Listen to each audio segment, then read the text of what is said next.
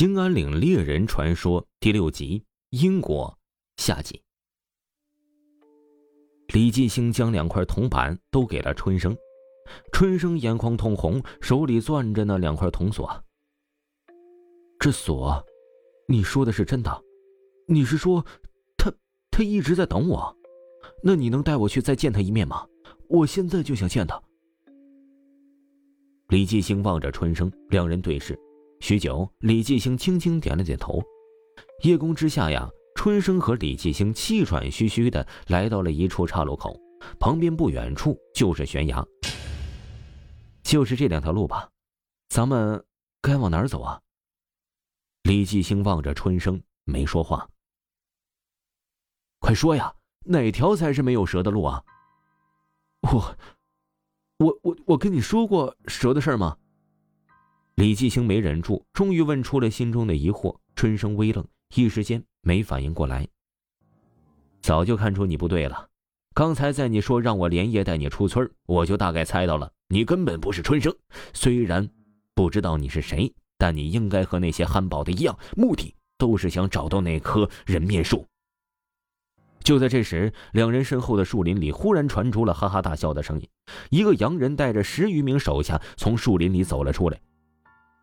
小子，既然早都知道了，为什么还要跟出来？哦，是不想连累村里的人吗？蠢货，出来的这么早干嘛？人家呀，差你们一下就……春生的话还没说完，李继兴一个箭步冲上前，将他压在身下制服。不等那洋人冲上前来，李继兴大喊：“再过来，胳膊给他撅折了！”那些人一愣，下意识的停住了脚步。李继兴说：“好，现在又能确定一件事了，你就是领头的。想不到你还真有两下子呀！你，我好歹跟二爷待了这么久。”李继兴的话还没说完，忽然一声枪响，李继兴的肩膀上爆开了一个枪眼儿，远处的洋人吹下了手中的枪。好在我们也有个神枪手。你，你到底是谁？我早跟你说过了，我是春生啊，只不过我现在的名字叫戴永林。小戴家的厨房里，年轻的春生指着坐在对面的小戴，满脸惊讶：“你说你爹是戴老板，他是村里人最大的主顾，可以说是这片最有钱的人呐。你们当初为啥不跟他一起出关呢？”小戴说：“听奶奶说呀。”在我很小的时候，当地闹兵乱，我们就和爹失散了。我和奶奶相依为命，一直到现在。还是从关外回来的邻居跟我说起的这事儿，咱也联系不上他呀，所以就只好自己投奔过来了。小戴一边说，一边从包袱里拿出了一只绣着鲤鱼的红肚兜。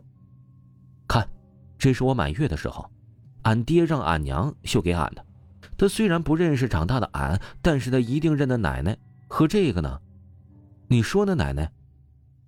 瞎眼睛的老妇人端着汤走了过来。他自己儿子当然认得了，大孙子，以后啊，你不用再跟我受苦了，好日子来了。是啊，好日子来了。躺在除草房垛里的春生啊，翻累的睡不着觉。伴随着窗外的闪电，脑子里一片片的浮现着刚才二人的对话。你爹是戴老板，他一定能认得奶奶和这个。在我很小的时候，我们就和爹失散了。很小的时候，好日子来了。春生猛然坐起了身，瞪大了眼睛，满头是汗，不停的喘息。他转头向灶台望去，闪电映向了灶台的一把锈迹斑斑的菜刀。李继兴说：“假的终归是假的，你就不怕事情败露了吗？”哼，我怕什么呀？伺候了老家伙那么多年，你以为我真白给啊？他身边不少人都成为我的心腹了，对不对呀，我的朋友叶格尔？我们国家的商会只认同戴家的招牌，不认掌柜是谁。春生说：“不过呀，你说的挺对，老家伙这两年确实怀疑我了。”我虽说是少东家，但手里屁权利都没有，家里的每一分钱都被他看得死死的。要不然我怎么还得自己出来找金矿啊？为了这件事儿，你害了多少无辜的人呐？哼，无辜？雪崩的时候你告诉我呀，哪一片雪花是无辜的？我的中文真是越来越好了，居然听懂了你这嘲讽的话。哼，好朋友，神面树就在前面，等我们拿下这些金矿，我出钱，你出力，扩大商会。乐意至极，我的会长。说完后，两人哈哈大笑。李继兴说：“你心里就只有钱吗？那个女人呢？她等了你这么多年，你把她又当成什么了？”哼，当成什么？要不是他爹当年把我赶走，哪儿能有今天呢？他爹打我，更不许我们的婚事儿。老家伙不知道他闺女肚子都被我搞大了吧？这是报应。我今天重新回到这里挖他们的祖产，这也是报应。原来呀，这世上真的有些畜生都不如的人，二爷不会放过你们的。哼，二爷，那老家伙现在早就已经……说到了此处，忽然林中传来了一声枪响，一个人应声倒地，十余名枪手纷纷摆好阵型。春生忽然将刀子顶在了李继兴的脖子上，刀子把李继兴脖子划出了一道血痕。再不出来就宰了他！刘二爷露出头，沉默的看向了春生。春生说：“做个交易怎么样啊？你们告诉我树在哪儿，我就放了你们。”刘二爷叹了口气，从隐蔽的地方走了出来。二爷，